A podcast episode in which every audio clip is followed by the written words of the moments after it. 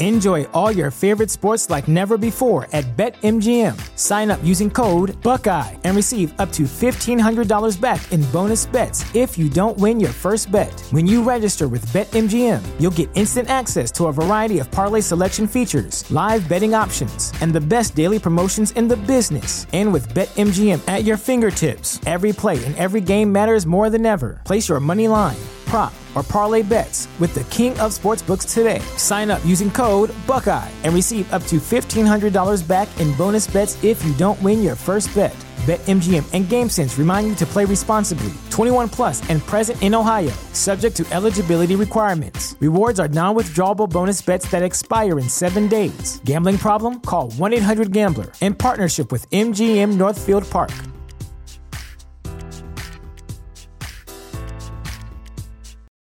For the ones who work hard to ensure their crew can always go the extra mile, and the ones who get in early so everyone can go home on time, there's Grainger, offering professional grade supplies backed by product experts so you can quickly and easily find what you need. Plus, you can count on access to a committed team ready to go the extra mile for you. Call, clickgrainger.com, or just stop by. Grainger, for the ones who get it done.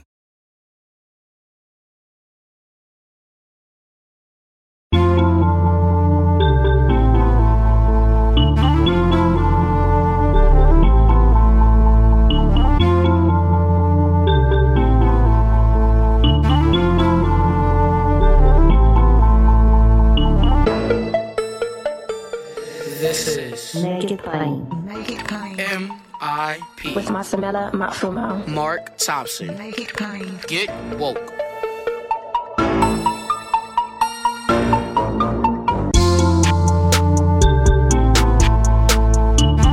God bless you. Good morning. Get woke. Ladies and gentlemen, MIP is COVID free.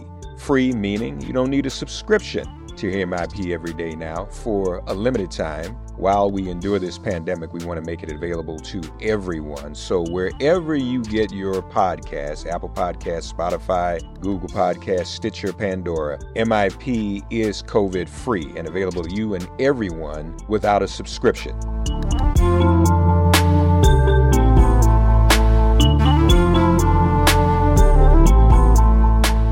Ladies and gentlemen, my guest is a researcher and an adjunct professor in the Howard University Department of Sociology and Criminology, where her research focuses on race, gentrification, health, and social policy.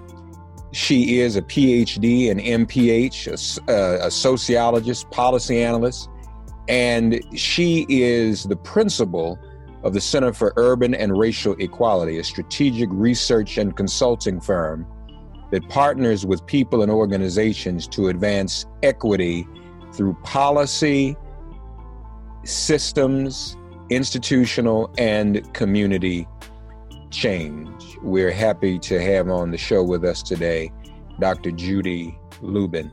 Dr. Lubin, uh, welcome to Make It Plain. How are you doing and how is your family?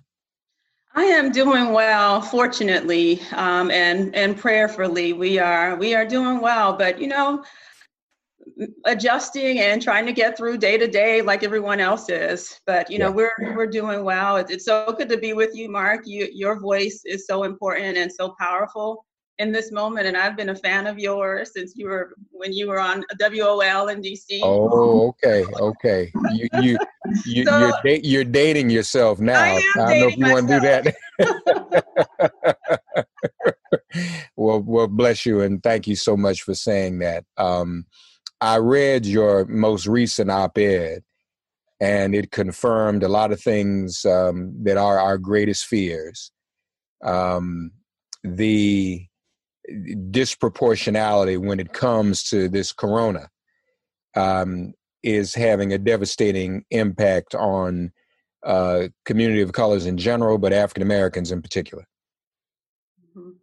Yeah, so you know, for several weeks, we didn't know quite what was going on, but I think there was a sense, right, in the community that coronavirus, COVID 19 was hitting us, you know, particularly hard. I know for me, I was going on Facebook, and every time I would open it up, I would see faces of Black people, Right. faces and stories of, of Black people. And um, and so I think folks were feeling that, that something was going on, right? But we weren't getting the data. Um, mm-hmm. and so it was important that we saw members of Congress, that we saw there was a, a group of researchers, um, Black researchers in Virginia that put out the call initially, and, and, and then, you know, civil rights organizations, you know, started asking, you know, where is the data? We need to understand what's happening with testing, what's happening with hospitalizations and death rates. And so if it wasn't for that, that, that outcry, we probably would still be in the dark right now in terms of really getting a sense of what um, how COVID-19 is really hitting us, you know, across the country, really in every major city. And but but still, we're not getting all of the racial data yet, are we? We are not getting the data that we need. So last week, the CDC released data on Friday. 75% of the data on race was missing. Before the data that they did have, they were showing that 30% of all of COVID 19 cases across the country. 30 Black folks represent 30% of those cases, and we're only 13, 14% of the population. So even with the limited data that we do have, we're seeing these huge disparities. And so that was just the CDC looking at the national level, and we're seeing, you know, across and city after city, we're seeing similar disparities where we're overrepresented, sometimes twice the level of our population in these cities. So now, um, who is responsible for collecting that data? Where, where, does that really begin? At the local level, at the hospital level, or, or just what? Mm-hmm. Yeah, so good question, right? So, so clearly the hospitals and the healthcare providers play a big part in this, but there's been a failure in leadership, right? There's been a failure in national leadership where the CDC could have made that call and made a strong call and requirement Mm. for hospitals and healthcare providers, local health departments to make sure that they're collecting that data. So at the local level, we know that that is happening, you know, at, at some level within the hospitals and the health departments are collecting that information. And sometimes it's, it's going through the state level health departments and they're controlling that information. So we had some states that didn't want to release um, the race level um, uh, racial and ethnic um, disparity data um, so right now, I just I spoke to someone in New Orleans, and and you know they were saying it's it's all over the place in terms of who's doing what. There's duplication, there's confusion, um, and so you know that just reflects to me the failure of leadership at the national level. When you see the CDC reporting, you know 75% of the cases have no race and ethnicity data, when this is a basic principle of public health, you know, for the past 20, 30 years because yeah. health disparities are not new. And we know that we need we need the data to be able to track to know how we're going to target resources which communities are being most most impacted. So but i guess the other problem too is and you allude to this in your article we've been hearing stories about this uh, uh, frightening anecdotes. If in order to compile that data you have to also make decisions that you're treating African Americans. And so what we're hearing is some African Americans can't even get tested. So if if we're disproportionately not being tested, then that lessens the number of of cases uh, of, uh, in the system itself, and and that's to me is even scarier. Mm-hmm. Yeah. So again, domino effects in terms of just you know the the the, the rollout of the testing, we're still not testing at the level that you know we need to be testing. We're only a million people, I think, right now a, a week, and experts are saying we need to get to at least three million mm-hmm. people tested each week to really get a sense of who's impacted. But you know the criteria, you know, for testing, you know, the past uh, at least they're starting to loosen it a bit. But I think a lot of us we got um, we fell through the cracks with with the initial um, testing um, criteria where there was, you know, it was primarily because there just weren't enough tests, right? So it was primarily geared towards um, those who were 65 years or older, um, because right we know that the, uh, that uh, our seniors are particularly uh, vulnerable, um, and then a requirement that you had symptoms, right? Um, and now we know that lots of folks have COVID-19 and aren't displaying uh, uh, symptoms, and so folks weren't having access to the tests. Um, people were, you know, having severe issues and still weren't being tested, right? Because they weren't in that age category or weren't weren't sick enough, right? And so, how sick, you know, do you need to be to get a test, right? Um, and unfortunately, you know, we we've seen too many cases. I started saving stories of people of black folks being turned away two three times from the hospital they couldn't get a test they couldn't get um, admitted so something you know is is happening and and and given the the history of racial bias in this country um, we have to pay attention particularly when we have such wide scale system failure um, we know that we're going to experience the more um, more deleterious impacts of, of government failure. And so I think we're seeing that now where everything is basically broken down. Basic principles of public health, like data collection, um, the targeted outreach, you know, to our communities. It was, uh, you know, there was data coming out in February and early March that um, those that have existing pre-existing conditions were at particular um, risk for severe cases of COVID-19. And so there was, you know, who has who has those pre-existing conditions disproportionately in this in this country? It's it's our communities. And so where was that effort um, to communicate and to, to to get the wheels of public health and the principles of community health um, yeah. going yeah. so that you know hopefully we, we might have been able to you know mitigate and prevent some of the the loss of life that we're seeing yeah, yeah. Clearly, there wasn't there was no interest in getting that done, and that's the original sin on on the testing. You know, if everybody needs to be tested and mm-hmm. tested uh, in a broad range. Um, but now uh, uh, let's um, let's go to the the far end of this now, as your article indicates, and, and talks about. Um, when African Americans are being seen by physicians or hospitals, we're hearing cases about uh, who's being triaged, who's getting access to ventilators, and um, whether it's because of the color of our skin or the uh, comorbidities and pre-existing conditions that African Americans disproportionately have, it's really both you mm-hmm. almost can't have one without the other.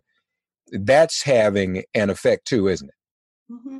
Yeah, it, it, it's clearly having, you know, it's clearly having an effect where first you're having an issue with us even getting into the system, right?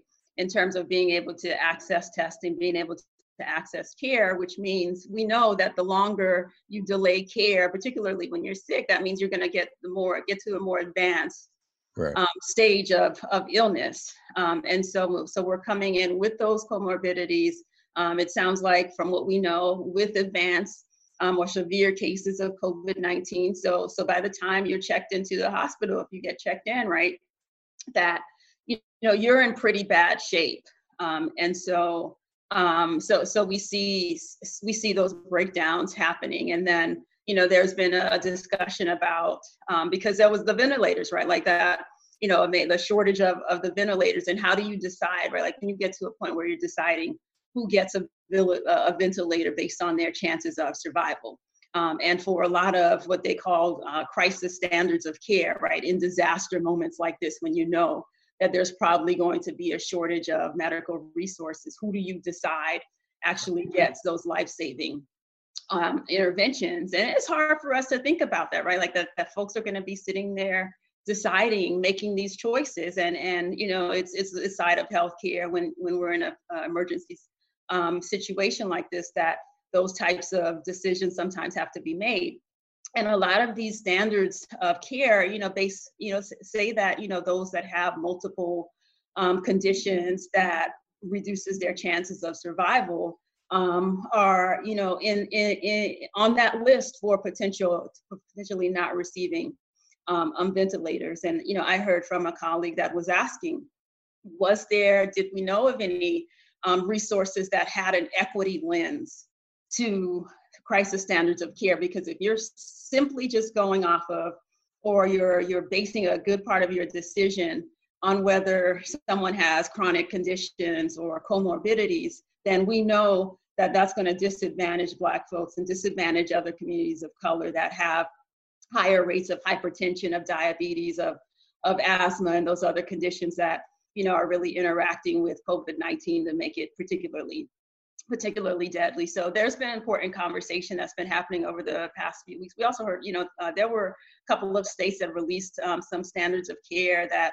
you know, also implicated um, potentially not providing, you know, ventilators to people with disabilities. And so, you know, there's a host of issues um, that, you know, are of, of concern.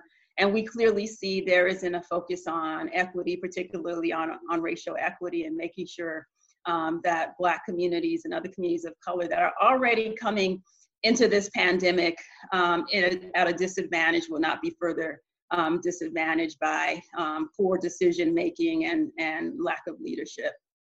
What can be done, Dr. Lubin, to in enforce the collection of, of racial data? It, that's something you're saying the CDC really has to mandate, doesn't it? They have to mandate it, and I think um, there's a, a, bill in Congress now um, where there's an effort to, to mandate it, but the CDC can do it to, to, to, to make it really clear that as the data is coming in at the local level, you cannot skip the box um, or the line around, you know, what, what is the race of the patient. Um, and so they just, they, they, they need to be clear. There there needs to be um, just clear direction that this is important and critical for us to know. Yeah, yeah. Well, if if people are experiencing what they seem to feel may be some neglect or disparity, what do you suggest they do? Mm-hmm.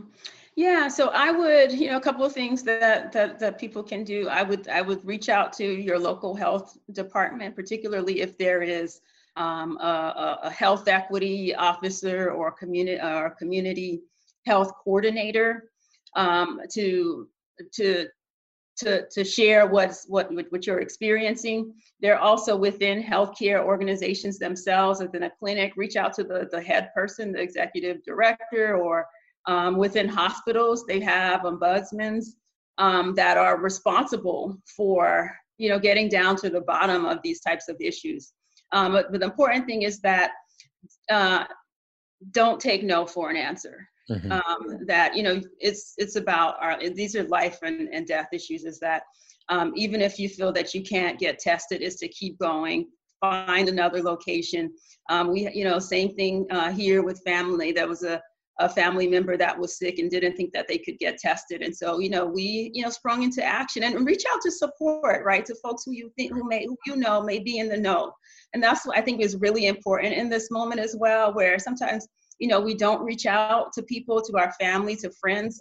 You know, reach out. If you're feeling sick, if you don't know where to go, call someone, text, let people know what's going on with you so that you're not going through this alone. Yeah.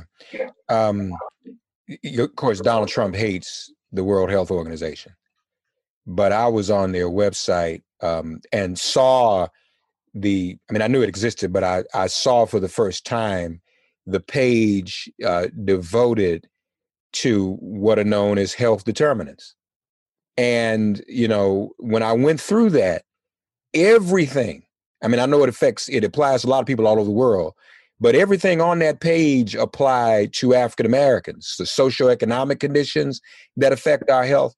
So we can say, can't we, um, our struggle with health disparities has been generational. And so before Corona even came into existence, we were almost uh, uh, set up or put in a position to be at a disadvantage. Yeah, I mean, so this is systemic and generational, right? As you said, right? If you go back, you go back to the history of, of Black health in this country, right? That, you know, we have, you know, from from slavery through Reconstruction, through uh, Jim Crow, post civil civil rights movement, and, and now, right? Like we have always had and received limited access to health care we've um, received the poorest quality health care and have had the worst health outcomes right? And so so this is a systemic issue. Um, this is not new right? That there's been a movement for health equity and health justice um, for for for decades now. Um, uh, trying to sound the alarm black folks trying to sound the alarm public health um, folks trying to sound the alarm that we have these multiple social determinants um, that are producing poor health right? That it's not a it's not at an individual level right? That there's nothing inherently wrong with black people right? That race is not something that is biologically determined right? That it is because of these social political economic determinants right? That disadvantage us that chip away at our health that that you know we don't you know the the the, the you know we have in our communities gentrification um, affordable housing crisis homelessness um, 40% of all uh, of those who are homeless are, are black people um, the, the, the issues, the crisis around um, labor policy in this country. We don't have paid sick leave. Right. And so we see all of these things coming together. Um, we don't have living wage in, in most of the places where we live. So we see all these um, dynamics coming together, right, in a way that, you know, creates this, you know, perfect storm of inequity that, you know, is able to um, capitalize, if you will, on those that are most vulnerable in our society. And so this this should strengthen the argument for healthcare reform more more than ever, shouldn't it? Mm-hmm. It should, right? I mean, if if if this pandemic doesn't make it clear that we need a real national health insurance program like Medicare for all, I don't know what else it takes, right? We cannot have a system where your health, your ability to access health care is tied to your job. What happens when you have massive unemployment like what we're facing right now? How are you going to access health care? What happens when when you leave the, the decision to expand a program like Medicaid to local or to state politics, right? People get left out, particularly Black people, especially in southern states where we predominate. Like most of the Black, black population in the US lives in southern states. 60% of us live in southern states. Um, and so, so, so this pandemic, right? Um, we have to, if anything, right, we have to be clear about the need for Medicare for all. We have to be clear that we cannot tie um, access to health care to your ability to pay or whether you have a job. And so I hope, you know, that, you know, we come out of this, you know, fighting yeah. and ready to go on this issue, right? That we we have got to we have got to transform the healthcare system in this country. No doubt about it. And and speaking of um, southern states, you're in one. Uh, it is in some of these states where uh, these Republican governors want to prematurely reopen um, these communities. Um, and um, um, you're in Florida. You know, I, I'm part of a national prayer call every morning so I'll be sure to include you in that since you're in Florida, Please do. Please do. especially in Florida. we need prayer. Yeah, yeah. Um, but you know, it's, it's interesting because it even some of the the places they would argue for reopening, Dr. Lubin, are also places that we oftentimes as African Americans disproportionately patronize. Right. So that will put us in even greater danger if these places are open prematurely, won't it? Mm, yeah, and then not only patronize, but often we're the service providers. Right, right, right. And and so you know, and that's a big part of you know the conversation that we're having. In that you know we are at risk because we are on the front lines, you know, in these service industries. Um, and so you're seeing that these governors are making these decisions that are not informed by public health uh, they don't seem to care that you know that that that this rush to to open up the country, right, is actually potentially a rush to open up to kill more folks and potentially right. kill more Black folks, right? Um, and so so the the politics that you know that is governing southern states and and nationally, right, coming from the Trump administration is is is problematic. Um, we see that people are not at the center of this pandemic. Right. Even in a public health emergency, when you have to put people at the center, right? That that is not what is guiding and leading the decisions that are being made. You almost have to wonder in the political calculus because in these southern states, in yours, for example, Florida, I mean, you open stuff up to it. We, we know white folks are dying too. We know that. Mm-hmm. And many of these in whites who are older are in Donald Trump's and Fox News channel's constituency. So you have to wonder whether the decision has been made that um, uh, some of their lives are worth sacrificing as long as you get as many, if not more, Black lives as well. Yeah. So I mean, it was a few, was it the lieutenant governor was one of those first first uh, Republicans a few weeks ago that said, you know, uh, some we're just going to have to sacrifice, right? That right. Um, you know, you have to open up, and if you know, if if if we lose grandma, that's okay, pretty much, right? That um, so yeah, so there's the calculus, right? That yes, we'll potentially um, you know, making this decision to open up will potentially get some of our constituents. But now, right now, it's looking like this is uh, hitting Black folks more and, and Latinx folks um, more. That oh, okay, well, and, and then in the cities, right? So it play it, it, it plays into this this this politics, right? It's the it's the folks in the cities. It's the it's the people of color. It's the Black, Latinx, and immigrant folks, right? Um, and so they, they there's a, there's a calculus being made that it's not necessarily going to hit uh, the white conservative um, constituency um, as much, and that let this become a problem that black people have to deal with right? We can isolate right? So so we're, we're seeing it play out. We're going to isolate this and and and and and move on right? There's this right. rush to, to move on.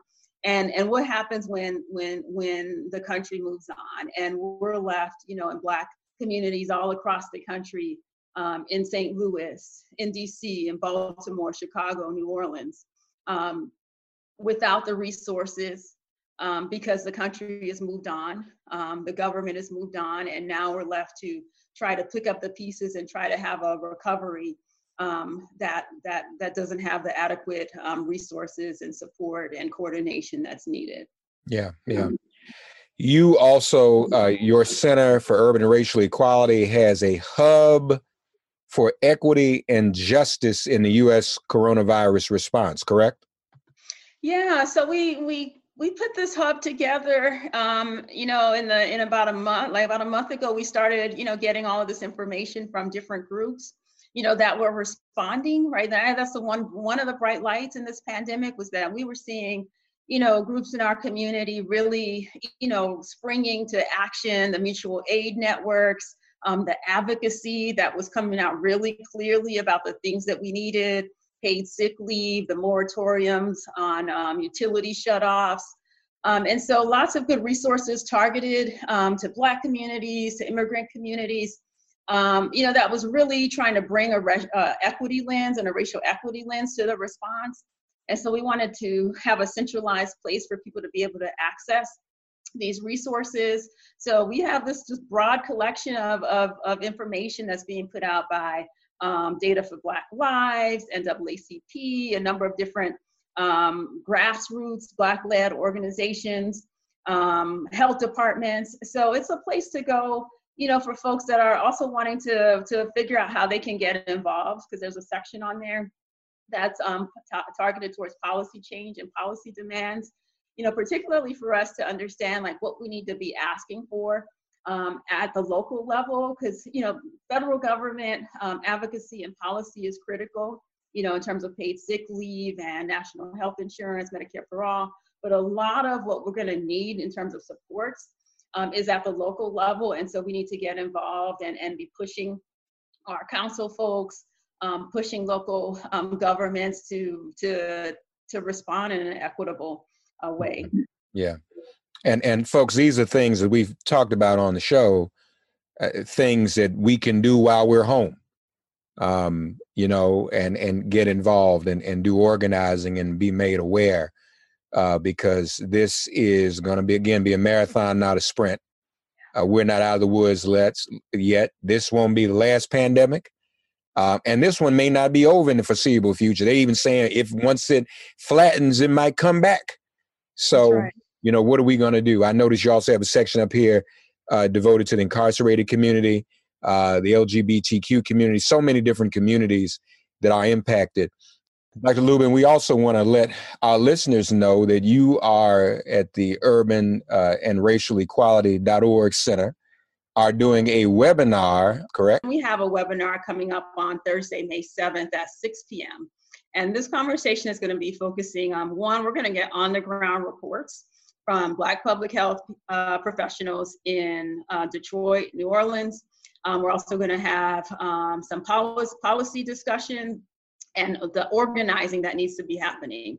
Um, so we'll have someone from New Florida Majority as well as um, uh, Brookings Institution that's been really doing um, some great analysis. Um, Dr. Andre Perry that's been doing some great analysis on what's been happening um, in our city so that we can better understand what's happening. But then also as we're thinking about the organizing work that needs to happen um, to start to have that conversation, but we really want to hear also from our folks that are on the ground um, triaging and responding to this, this epidemic so that we can really understand first um, where the gaps are and then what are the solutions and the strategies that we need to start thinking about as we as we think about how we have an equitable response and recovery particularly for for black america.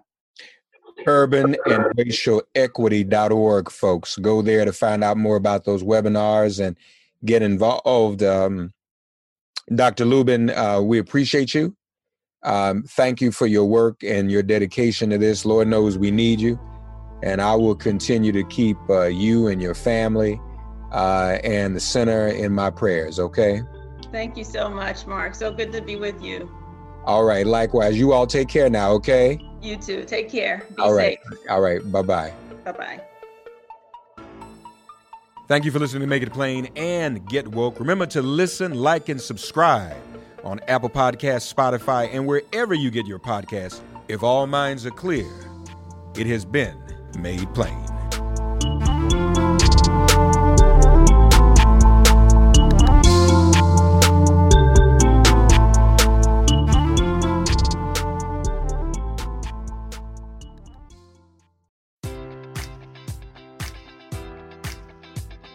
Enjoy all your favorite sports like never before at BetMGM. Sign up using code Buckeye and receive up to $1,500 back in bonus bets if you don't win your first bet. When you register with BetMGM, you'll get instant access to a variety of parlay selection features, live betting options, and the best daily promotions in the business. And with BetMGM at your fingertips, every play and every game matters more than ever. Place your money line prop, or parlay bets with the king of sportsbooks today. Sign up using code Buckeye and receive up to $1,500 back in bonus bets if you don't win your first bet. BetMGM and GameSense remind you to play responsibly. 21 plus and present in Ohio, subject to eligibility requirements. Rewards are non-withdrawable bonus bets that expire in seven days. Gambling problem? Call 1-800-GAMBLER. In partnership with MGM Northfield Park.